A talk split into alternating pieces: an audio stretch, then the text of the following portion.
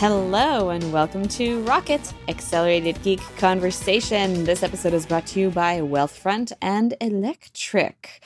I'm Simone de Rochefort, supervising video producer at Polygon, and I'm here today with Brianna Wu, executive director of Rebellion PAC, and Christina Warren, Senior Developer Advocate at GitHub. It is a beautiful Thursday morning, which Christina, I think, means that no news could possibly come out to surprise us, which is unfortunate because it's kind of a slow news week, at least in the tech world. Yeah. After yeah. the craziness of the last few weeks, I I'm I see this as an opportunity to talk about something fun and not depressing. So I I think it's all about the framing. And that's why I'm going to make you talk about NFTs.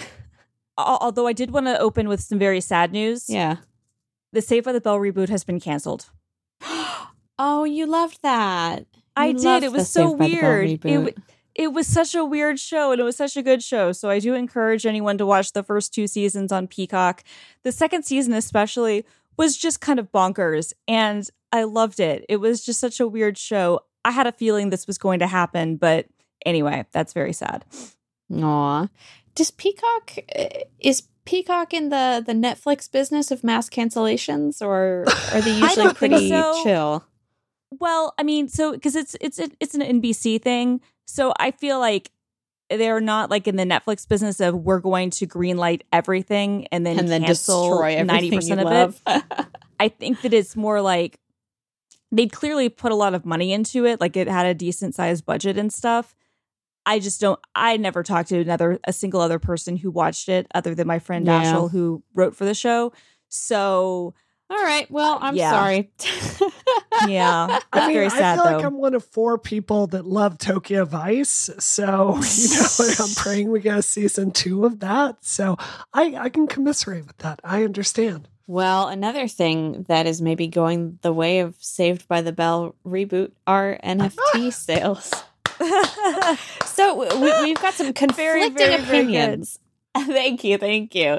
A Wall Street Journal report from this week um, indicates that uh, the Wall Street Journal basically thinks that the NFT market is bottoming out. Uh, the report shows that sales of NFTs are down to 19,000 this week from a September high of 225,000. At the same time, various Bitcoin blogs have come out saying, like, this is wrong.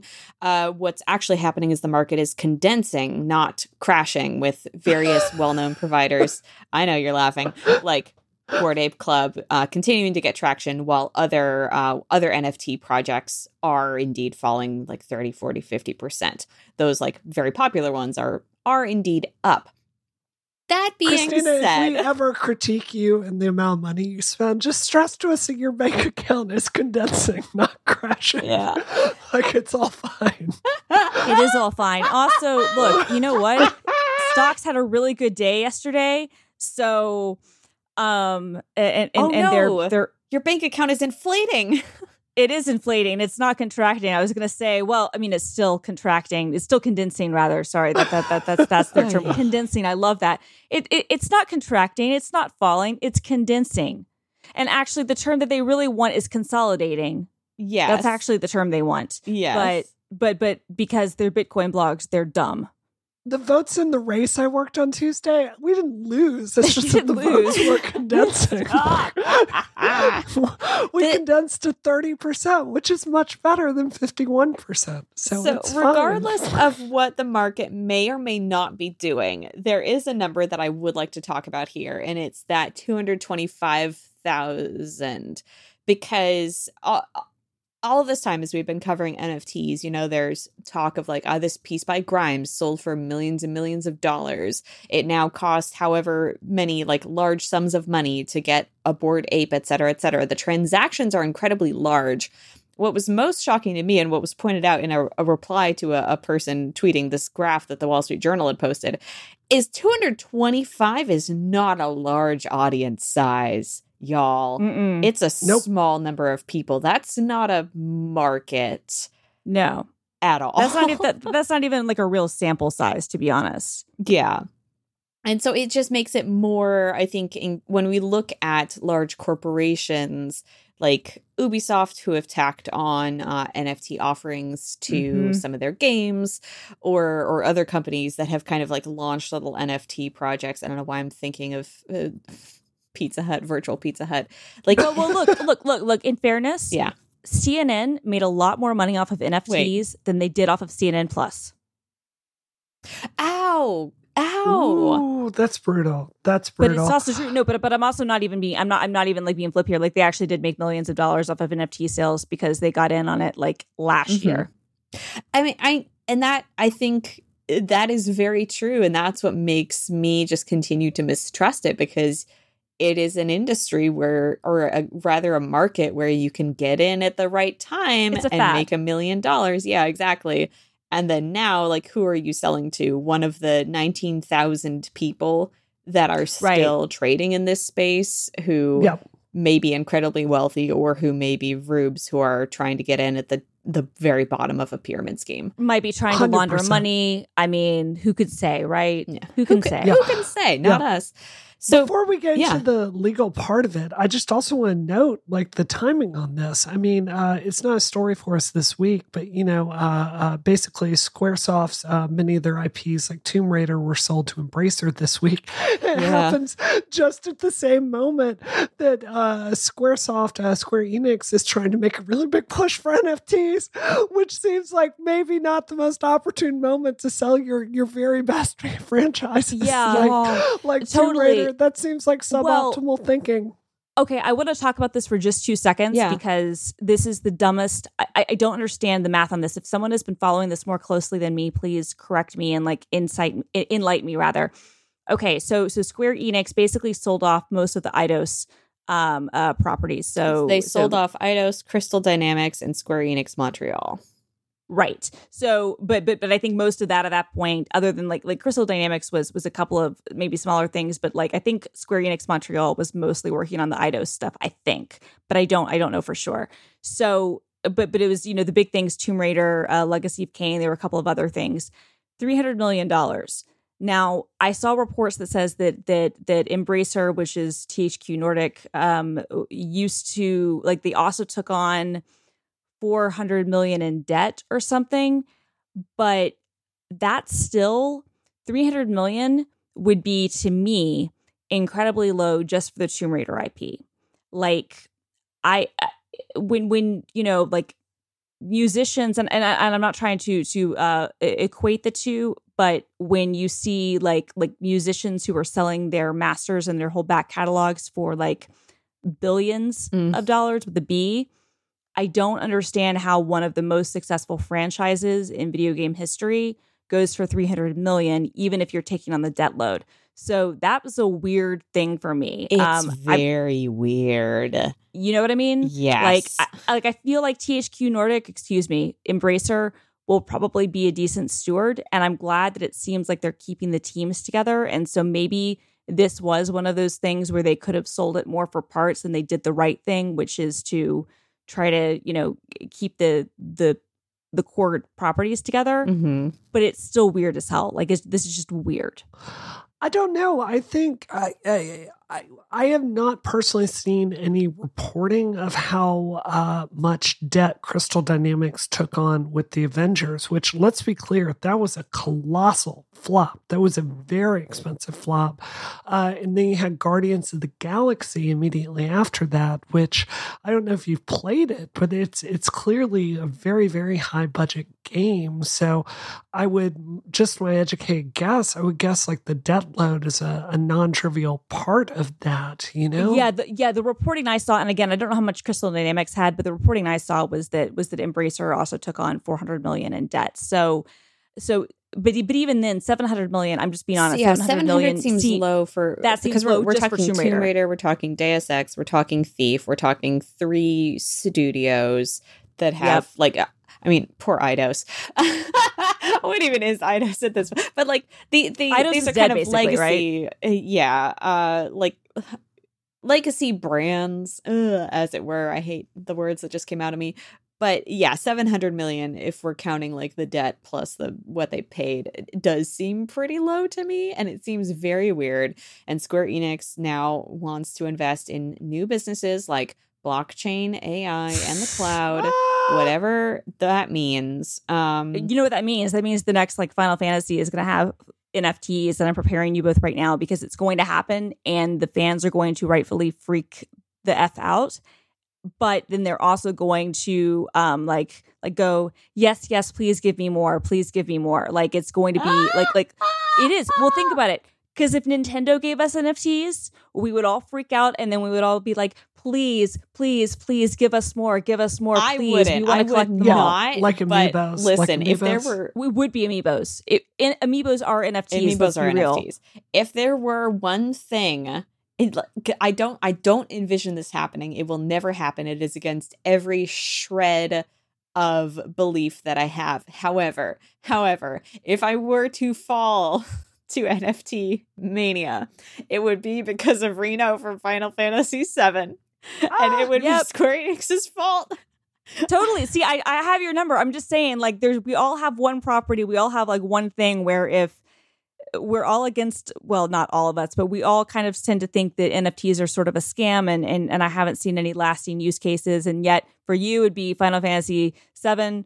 For for me, it would almost certainly be some sort of like Nintendo thing.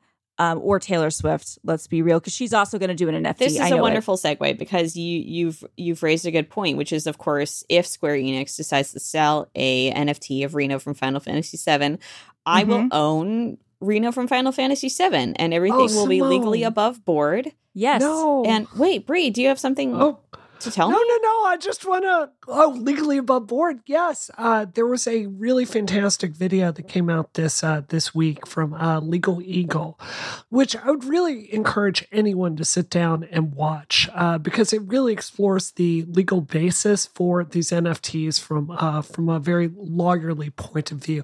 It's a forty minute video, so I can't uh, succinctly uh, explain the entire thing, but I'll give it my best go.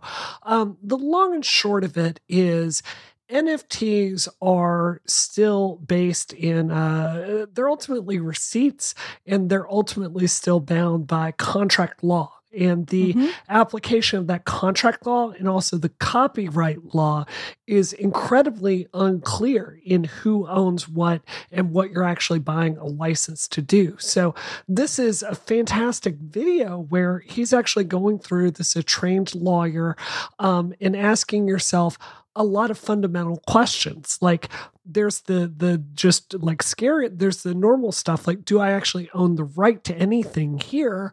Which from his point of view seems to be no to much scarier hmm. things. Like am i criminally liable if i produce these things and they go sideways like could i find myself uh, in a in a honest to god fraud uh, uh, like a, a, a fraud case uh, brought by the government and Mhm. uh, this is a fantastic video. I would encourage anyone to watch because it it really gets into the the the like uh, the actual rights that you're buying, but also the legal exposure that you may have. He makes a fantastic example of let's say we had a rocket NFT that we sold, and we said anyone that buys this can like jump on a Zoom with uh, one of the hosts. He Mhm. makes a very good case that depending on how that is written, all Mhm. three of us might have to jump on a Zoom call at one o'clock in the morning with someone that bought Right. that NFT to to talk to them, or find ourselves in the middle of a lawsuit. So Right. Um, Which, to be clear, we alternately, s- w- somebody could buy the NFT secondhand, and Mm-hmm. because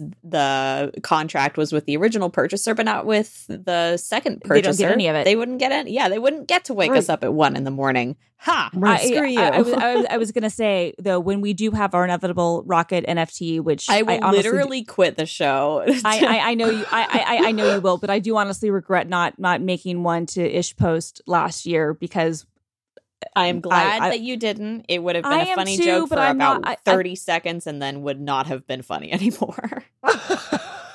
no, it would still be funny. It would be even funnier if like if it was still for sale because it hadn't been bought. But what I was gonna say though is that our inevitable rocket NFT that we do before Simone quits, um, there will be a provision that is like um if if you're if you're giving us like like like like five ETH or like you know like a, a certain percentage of Bitcoin or something, I can't speak for Simone and and Bree, but I will jump on. I will jump on a call with you whatever time of day or night. Like if you're giving me that kind of money, I do not care. Like I, I have no I have no morals about that. Like if you want to pay for my time in that way, I might okay, be tired. I've got a great yes. pitch for you. There's this service Yes. called Cameo where people can give us Oh, money. Have you heard about the cameo layoffs? Oh no, Cameo Yeah. They just laid layoffs? they Yeah, just laid off a quarter of the company. Yeah. What? Yeah, they grew too fast. I They, they got too close to the sun. I love Cameo as well. Uh, yeah, I uh, it Cameo is great. I don't think anybody would pay me for a Cameo. Oh my god, though, could I pay? Could I get people to pay me for hotel tours? Like I could do a customized like. OnlyFans. Okay, that's a good point. Yeah. O- o- OnlyFans, but but I was just trying to think I could do like a customized Cameo thing where like I walk through whatever room I'm in the same way I would if it, I were doing a hotel tour. Yes, absolutely. Yeah, I've never told you this story, Christina, but I actually paid Spencer Pratt for a cameo for you on the show. And hand to God, the quality of it, the video was not even in fracking focus. oh my god. And the sound quality was so bad that Oh. I was like, I can't play this on the air because it will destroy our listeners' eardrums. And then I Oh, was like, do I want to argue with Spencer Pratt about one hundred dollars or whatever it was you- oh that I gosh. spent on it? I was like, no, Oh. this is not even freaking worth it. So That's so uh, that's so sad. But I'm also so thankful you did that. Also, because this is just a ridiculous show because we're distracting ourselves from the end of humanity. Um, there is going to be a Laguna Beach rewatch podcast hosted by Kristin and Stephen, and Oh, I am so excited. Oh. Congratulations. See, the Lord That's giveth and stuff. the Lord taketh away, He really does, and on, he really does. And honestly, Lauren Conrad was the worst, and and Kristin Cavallari was the true star of that whole like franchise. And so, justice for Kristin, and I'm very excited about this. Okay. I think so you're really selling on Audrina short, but that's a whole nother I show. am. Well, she was the hills. So so so you're you're but you're you're you're right. Look, okay, look, same, the- same anyway. cinematic universe. You're, You're you're correct. Yeah. And Briefly. Audrina really is the hero, though. You're correct. Yes. uh, to legal. Uh, you know what? Why don't I just do this instead? This episode of Rocket is brought to you by Wealthfront. It's considered a good idea to have a chunk of money stashed away for your term to term financial goals. And having a solid strategy for your long term investing can give you real peace of mind. The secret to Wealthfront's performance is great software. It's built to make it easy and rewarding to build your long term wealth. Wealthfront's automated trading optimizes your portfolio based on your own risk settings, which helps you reach your financial goals without lifting a finger. They also get you automatic tax breaks that can boost your returns even when the market dips. You can go with Wealthfront's expert built portfolios, including a socially responsible option that's designed around sustainability, diversity, and equity. Or you can build your own portfolio with their curated selection of funds. Wealthfront is trusted with over $27 billion in assets, helping nearly half a million people build their wealth. And Investopedia just named them their best robo advisor for 2022. To start building your wealth and get your first $5,000 managed for free for life, go to wealthfront.com slash rocket. That's W-E-A-L-T-H-F-R-O-N-T dot com slash rocket to start building your wealth. Go to wealthfront.com slash rocket to get started today. Our thanks to Wealthfront for their support of this show and all of Relay FM. So, to return briefly to talking about legal issues before we just pivot right away from that. Um, so, I, I think one of the main takeaways from this very interesting but also very dense video that I had was just that, like, it really is up to the NFT creator to figure out what's in their terms and conditions. And Right. a lot of the people creating these, like, they're not lawyers and they may not necessarily have lawyers involved in their projects.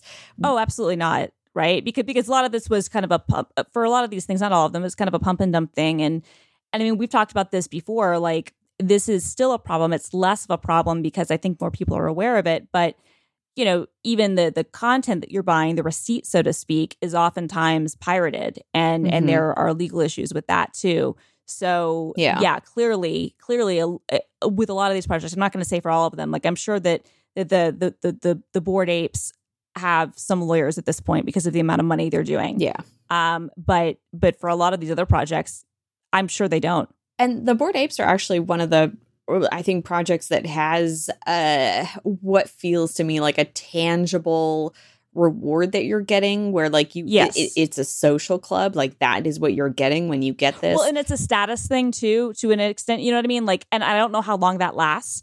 Um, to be honest, we've talked about this before. Like, I feel like that's one of those things that could last or it could go away. But it is sort somebody's of in have addition to the social club, and the whole group is gonna burn down uh, possibly, but a bit more, more, more that something else will happen. But for right now, it is a status symbol to a degree. Like putting the social club thing aside, which I think you're right is a tangible benefit. Like if you have a legitimate one of those and you can show it off in your collection and whatnot, like mm-hmm. it's it's the same thing as driving a really expensive car or wearing an expensive pair of shoes or even if they're not expensive like a hard to find pair of shoes or Yeah. you know or like it could be like Ed Hardy, where wearing it is actually a That's what I'm negative signifier, right?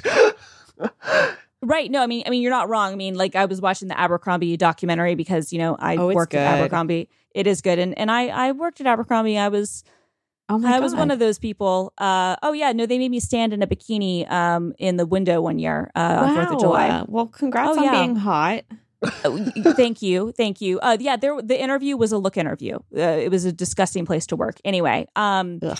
but but but you know but like it just kind of shows like trends come and go and those sorts of things. So you don't know but for right now other than the hack that they had on their instagram atta- uh, account last week they do seem to be probably more Yeah, whereas board, something you know like I mean? say the weapon skins that Ubisoft is selling, there may or may not be any like they don't owe necessarily any responsibility Oh, that in their future games somebody Oh, who no. bought Uh, one of and I'm- those uh, and then sold actually, it to someone great- else would be able to use that ever again in a game. No, and that's actually a great point because Ubisoft, see, and this is the interesting thing. You have projects who both definitely do not have lawyers involved and who could just cut and run and you don't have really anything in your terms Mhm. of service. And then you have NFTs where the lawyers almost certainly wrote All every of the aspect of the lawyers are contract. involved. like like Ubisoft, in which case you as the the holder have the least amount of anything because I guarantee you that however the the terms of service and, and the fine print on the Ubisoft things, I guarantee you that it is as limited as possible and that there's a clause that says at our discretion we can change anything we want and get rid of this. I guarantee it. There's no way that, that, that, that, that those would not be um uh you know like very clear about that. Hey, Simona's on the show. Let's be careful what we say about the French here. Uh, but I just wanted I- to say that's why I said it because I I, want to. her. I want to Yeah. bleep the word French. yes, yes, yes, yes, yes. Jem, please bleep the word French. Or should we bleep de Rochefort when you're introducing yourself? We Like it could go either way. Nobody wants to no, hear the that. part of this video that was scariest to me, like just listening to it, was the uh, potential case of uh, a fraud that could come with this. If, like, you know, and not from some exotic application of uh, NFT law, but how, in a lot of ways, this could be seen to like skirt securities issues in what you're promising if you don't come through. Like uh, Devin from Legal Eagle goes into a lot of Mhm. detail about why you don't see uh, initial coin offerings anymore because they're regulated. That certainly appears like this is a security, like anything else, rather than something you're buying and selling for art. So, um, you know, for me personally, I live a free lifestyle, and that's very important to me. So it's it's just another reason I would not it, like if there's not if there's not regulatory clarity in a market and what exactly you're signing up for, I think that that for me is a reason I just would not get involved. So yeah. I don't know. Well, uh uh yeah, let's let's move on to our second topic of the day. I feel like the the I could go on just nitpicking over little points in this video forever, but we great video. got to get to work. Yeah, do watch the video. I put it in the uh, show notes. It is very good. Uh, like very dense, very informative, uh, and I enjoyed it a lot. Ah, now let's talk about Overwatch 2. So, uh, Overwatch 2 had its beta recently, and the results are kind of a big shrug. Uh, now, I was not in the beta, so I'm only speaking uh, about what I have read. Um, but Overwatch 2, if you're not familiar with it, is the sequel, big question mark, to We're not sure. 2016's. What was that? I said we're not sure. We don't know yet. Well, eh, you'll see. like it is, but is it uh sequel to 2016's uh hero shooter Overwatch from Activision Blizzard? This uh was a game where you know you join up with a team of other people online. You pick a character to play as, and you do a little you do a match i don't know why i'm explaining multiplayer games to our, to the audience of my tech podcast anyway Overwatch 2 is the sequel to that. It will be free for people who bought the first game and it allows cosmetics to transfer over, which is pretty great, IMO. Uh, but that's not the only thing. People um, who are playing the PvP modes, the player versus player modes, will be able to uh, match up with people across Overwatch 1 and Overwatch 2. Overwatch 2 will also have a PvE mode that is coming. Big question mark sometime in the future. Uh, they have not really put a release date on that, but that is theoretically where uh, they'll be able to show some of these like story missions and more lore based uh, narrative things that they've been doing as events uh, yearly for you know since Overwatch came out, but have otherwise only existed in cinematics and in comics and in novellas. Um, but the beta that happened this week or last week was about the PvP. So, some details about that. There's a new hero, Sojourn, who is the first Black woman hero in Overwatch uh, as well as a new game mode called Push, where you're pushing a robot across the map, pushing it back and forth between the two two teams, uh, and 5v5 multiplayer rather than the typical 6v6, which is going to be a permanent uh, change, as I understand it, in Overwatch. Uh, there are also new maps and tweaks uh, to the you know existing heroes and how they work. I from what I reading about this, the 5v5 is a huge change and that is definitely going to like probably more so affect competitive play at first, but will, you know, will definitely change the way that Overwatch feels and Overwatch plays.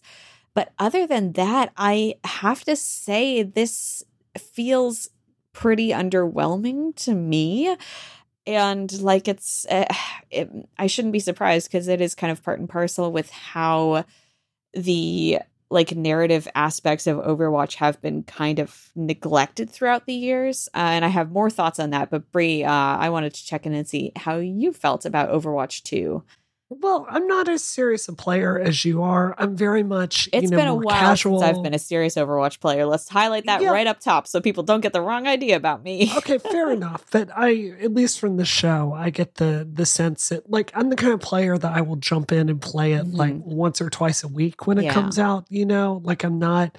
I never sit there and go, "Oh, I'm not diamond. It's time to grind this out." Uh, you know. Um, but that said, Overwatch is really, really good, and it's a game like when you're in the right team and everything is clicking and you pull that last second victory i mean that is a Mhm. dopamine rush man that is that is a good experience so i was really surprised um seeing all the footage of the beta and the commentary because this is definitely one of my most anticipated games this year Mhm. and the UI is exactly the same.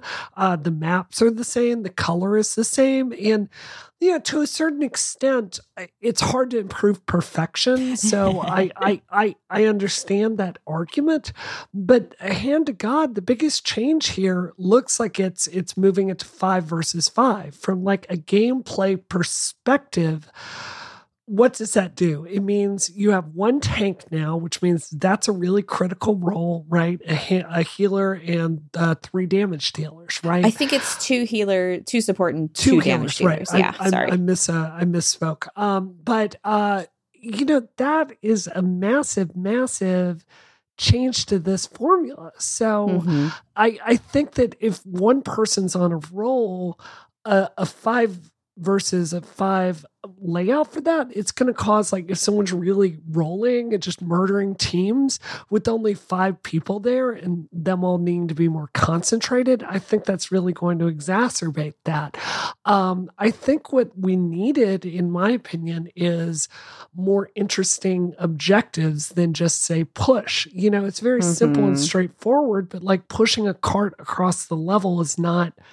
Do you know what I mean? Yeah, That's not the I- most interesting thing. I struggle with this. I, I was thinking about this as I was reading it because obviously I haven't played it. So I was like, okay. And people were saying push quite fun, actually, quite like fluid, fun back and forth. But so many objectives in Overwatch are here's your big cart.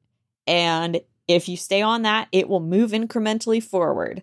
And this is there's a big robot and yes both teams um, you know are trying to move it to the other side of the map but that i i i struggle to understand how that is fundamentally different in a radical way from the existing game modes that we have where you're either moving something or staying somewhere and trying to hold a point um, so that kind of made me go, ugh. I, I do think that 5v5 could potentially, like, it, it could make upsets even more uh, interesting, like, uh, as it were, because I it's going to be more difficult, like you said, with with less, um, you know, potential damage dealers. But that could mean like potentially quicker like turnovers um, in a game between two two teams if they are assuming that they are evenly matched and like evenly skilled uh because it could really suck like if you ended up with a bad tank and then you know you're getting steamrolled absolutely with no opportunity of taking back control uh, but I could see it being much more easier to potentially take back control if you have two skilled teams like really duking it out. Um, other than that, it, yeah, it, it's it's kind of it's tough, and I think as you pointed out, like as a player who like drops in and has a good time, like you'll probably be in a pretty good position with this because A, it'll be free for you. B, I, I, I think that if it's just a slightly more polished version of Overwatch and first Overwatch in terms of PvP, then that's great.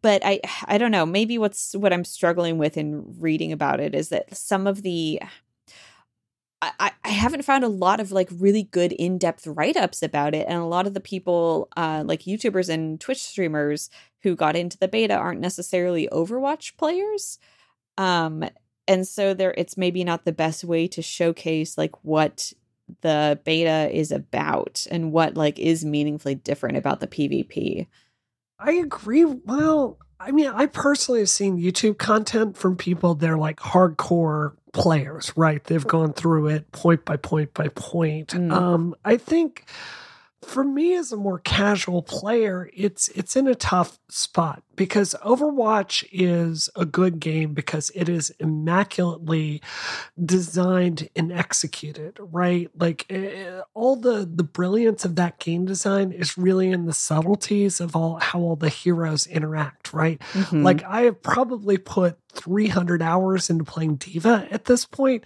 and I feel like I'm still scratching the surface of how to play with her, right? Yeah. But at the same time, for more casual players like me, when you're coming back to it and the game is so much about this ultra subtle changes to the formula, right? It doesn't feel like two. It feels very similar to Splatoon 2, like mm-hmm. which was mm-hmm. really Splatoon 1.5. So I think if they were going all in and say, um, you know, one of my favorite multiplayer games was the Mass Effect uh, 3 multiplayer, which was cooperative. That was uh, uh, uh, you know PVE content, right? Yeah. Like you're going through waves of things. If you want to introduce a really fun in-depth mode for that, I'm there for it. If this is just a slightly tweaked rule set, I I just don't see how this is going to catch on and make Overwatch a really competitive thing again in this format. Yeah, I totally agree. Um, I I dropped in the show notes a link to a piece that no, apparently I forgot to drop it in that Cass Marshall wrote over at Polygon about like the the role that fandom has played in Overwatch and how Activision Blizzard has kind of squandered a chance to uh, keep that up in a meaningful way in the sa- in the way that some of their competitors who came up after Overwatch launched, like Valorant um, and uh, oh god, the ones whose name I'm forgetting, have done. Um, but I think we need to scoot on to me telling you that this episode of Rocket is brought to you by Electric. When you think of the phrase "boss move," you might think of making a bold business decision or maybe giving a great presentation in front of a big crowd.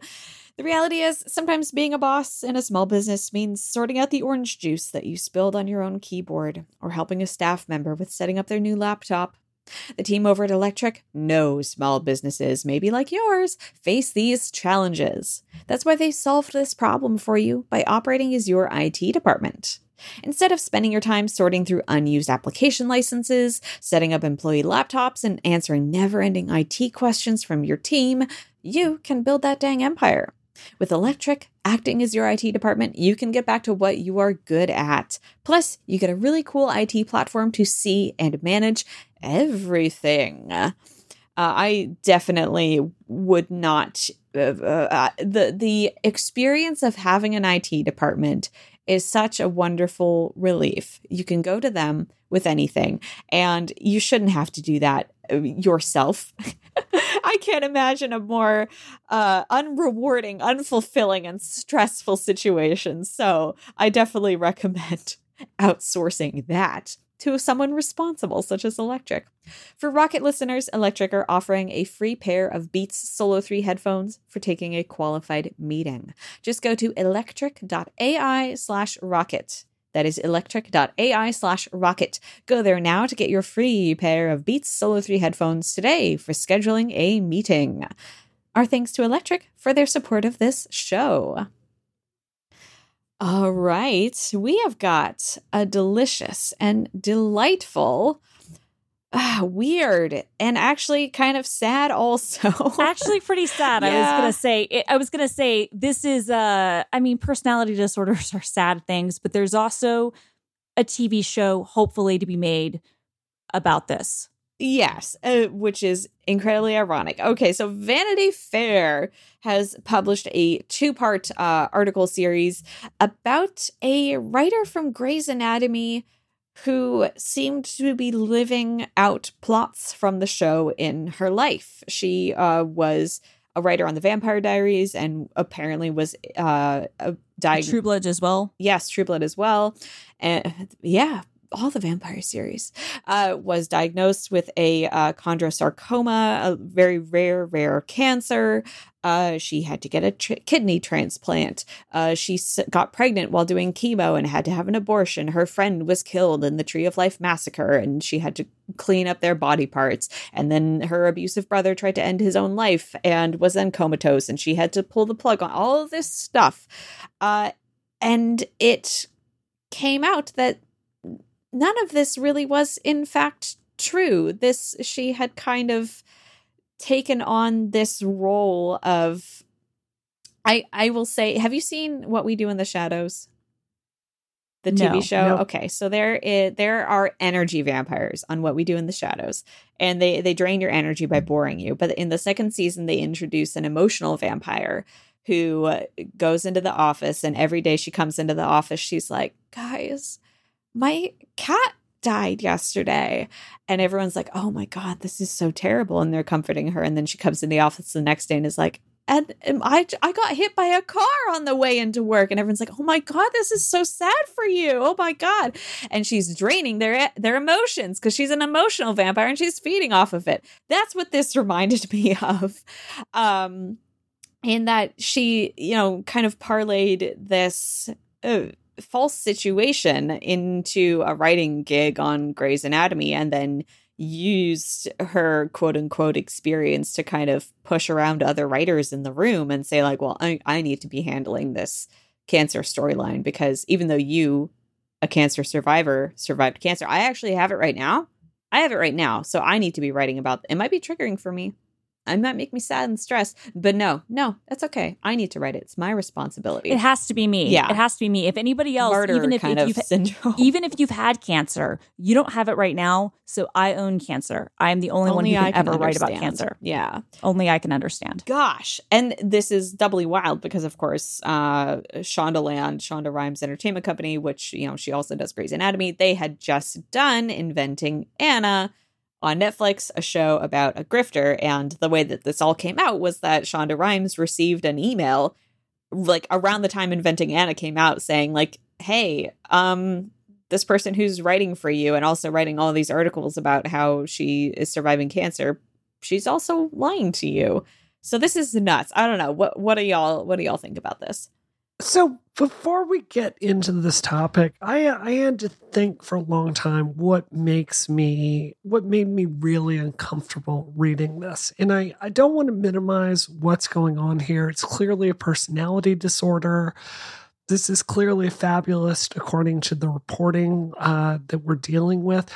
But at the same time, I'm I'm a little mixed on if this is a public figure who deserves to have That's her entire fair, thing yeah. rung out in public. And I realize she Um, can say, "I know she's no, an I Emmy think so. winner." Yeah, No, it's not even about that. She wrote she she she traded on this. I mean, I understand what you're saying 100% and and and I I have like a certain amount of of of, of empathy and, and whatnot even though I've met people like this in my life and these types of people are some of the most toxic and awful people to be around and I I know they have personality disorders. I get that. I I doesn't change the fact that they are destructive to the people who are in their lives. right. Um, but she wrote for Elle. She wrote for a number of other outlets. She traded on this fact to get a writing job on one of the the, the top network TV shows. yeah, like- that's fair. That's fair. You know what I mean? Like like like uh, like if it was just okay, like if it was my my uh, so a friend of mine, um, their former roommate was very similar to this. If there was a story on the former roommate, I would agree. Something like this, where I, someone I'm is not like, even saying I agree or I feel strongly it shouldn't be here. I'm saying that it's clear that one of the major sources of this was her ex-wife, and you know it went into a lot of stuff that happened in in you know from trauma counseling. It just it was it was deeply uncomfortable to read. I'm not saying it's Mm. not fair to publish this. I'm saying that that question that was in my mind, like, is this a public figure, really made this difficult for me to get through. At the same time, um, you know, I think there's a, a wider conversation to be had. I mean, again, this is the second week straight. I'm going to kind of insult journalists on the show, but all of y'all kind of have some issues that makes you pursue that profession, in my experience, whether it's well, a as well as Janet Malcolm said, you know, like you know, I mean, you know, the only thing uh, I can't remember the exact quote, but um, uh, Janet Malcolm's famous quote in in um, the journalist and the murderer. But anyway, go on.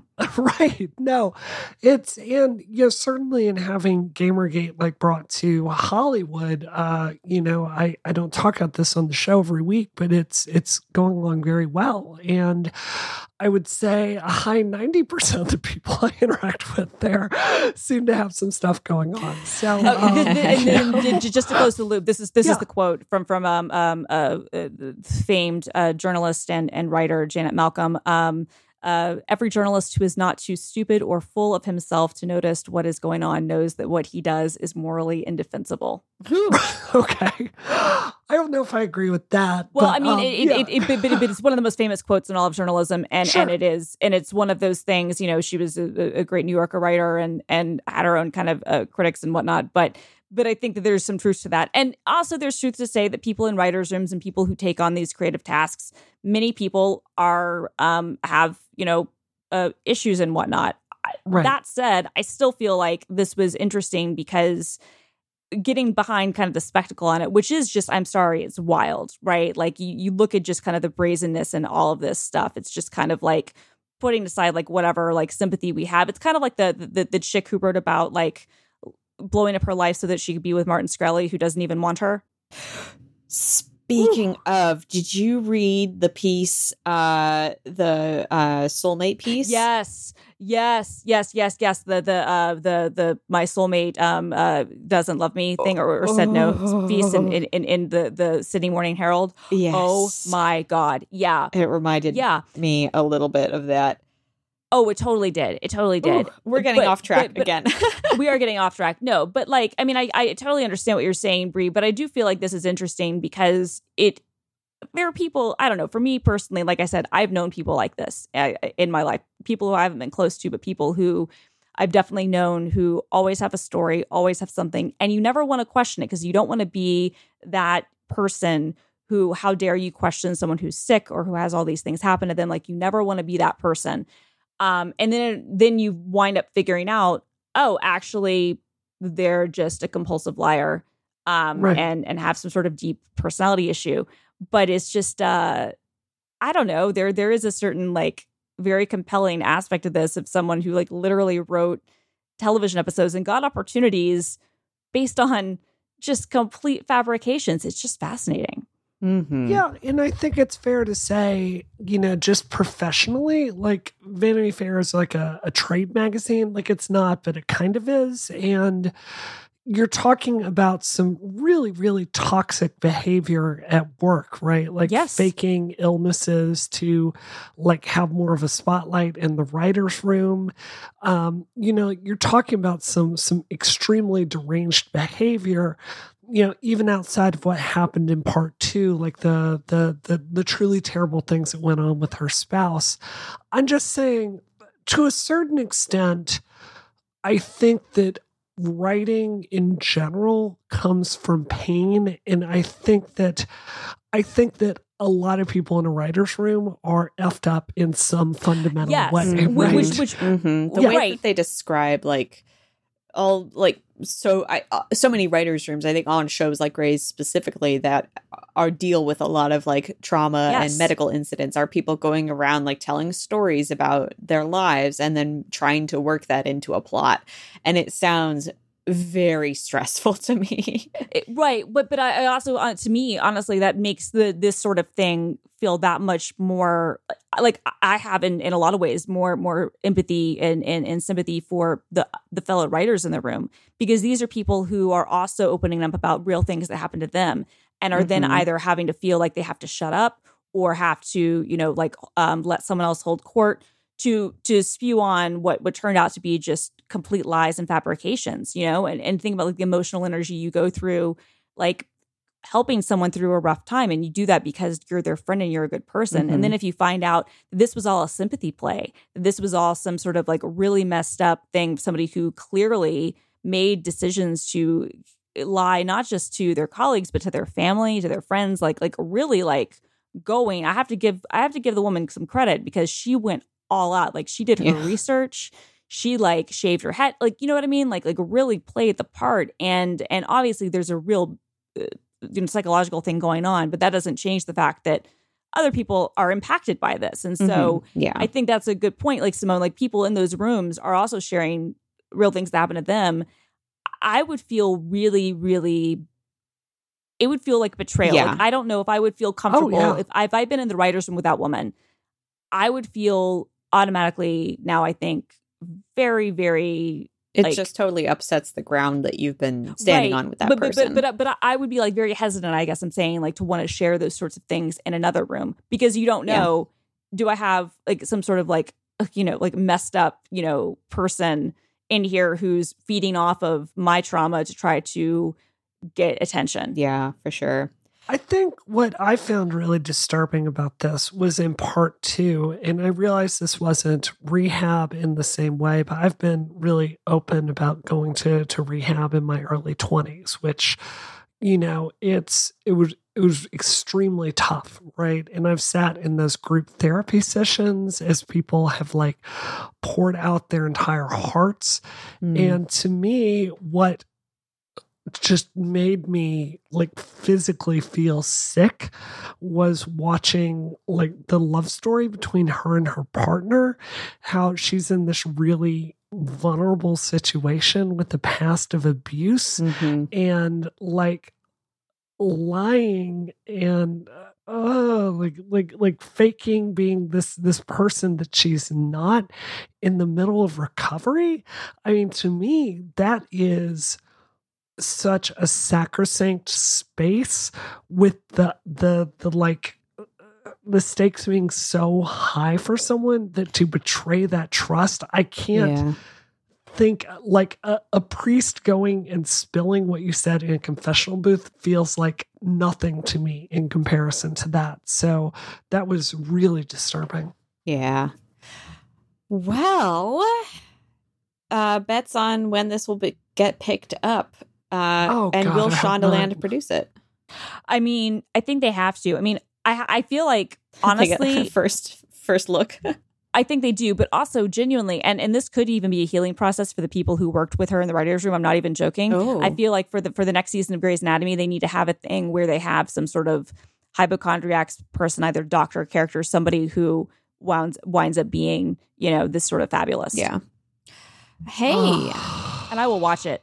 I will watch it. I also desperately, uh, speaking of Shondaland, I'm still trying to figure out what happened to um the guy who played Alex, um, who just like walked off the set, J- Justin Chambers. We still, it's been three years and we still don't know what happened with that. Oh my god. And that was bonkers. And the behind the scenes book that the woman from Entertainment Weekly wrote was terrible and didn't give me any of the dirt at all. So uh, I, I, need to know the story behind that and the story behind um, what happened with uh, um, Julianna Margulies and uh, Archie. I can't think of her last name from The Good Wife, and then I will be able to die happy.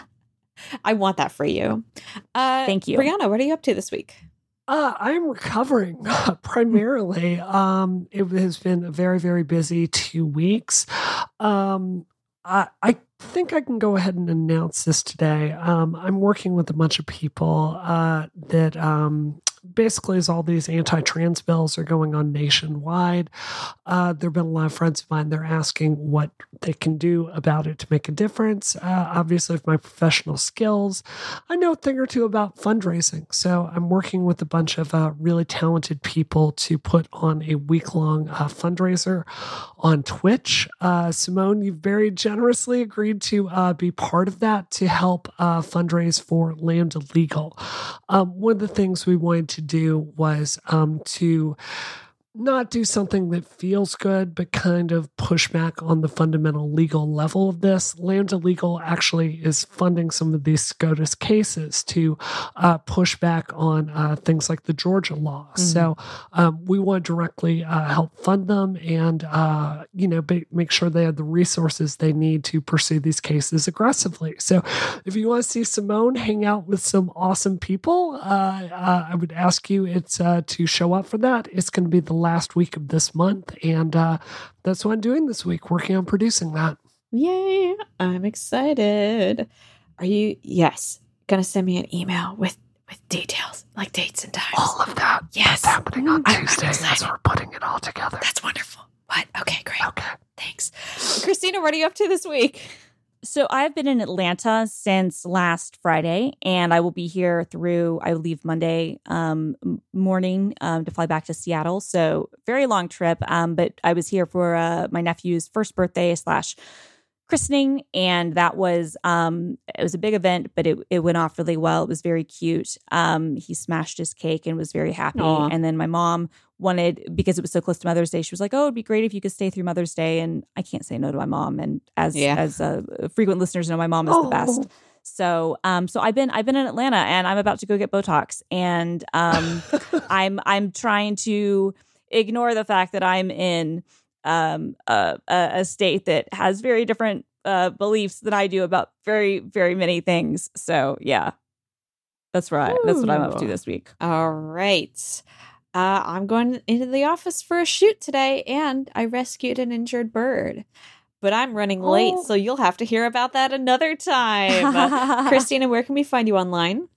You can find me at film underscore girl on the Twitter and the Instagram. Oh, also, uh, update on Theranos merch. I should have more details later, but I'm very um a a a good friend um might have scored me something that will be amazing. I will share some updates on that. But uh, and also those updates will be on Instagram when they happen. But film underscore girl on the Twitters and the Instagrams. Is it one of the masks, the alleged masks they wore? It is- well, the ones from the party? That would be amazing. that would be amazing. It, it's it's it's unfortunately not one of those, but it is it is something that, that I think that might uh, even be better. But yeah, That's but, but film underscore girl on the Twitters and the Instagrams. Oh, and also my show, The Download, um, is on uh, YouTube.com slash GitHub. Brianna, what about you? Uh, you can find me on Brianna Wu on Twitter for the time being. And you can find me on Twitter at DoomQuasar uh, and everywhere else at, at DoomQuasar and at youtube.com slash Polygon. Thank you so much for listening to this episode of Rocket. I hope you enjoyed it. And if you did so, I hope you're leaving a five star review on Apple Podcasts or the podcast service of your choice right now. Thanks, everyone. This episode of Rocket is terminated. Terminated. Terminated.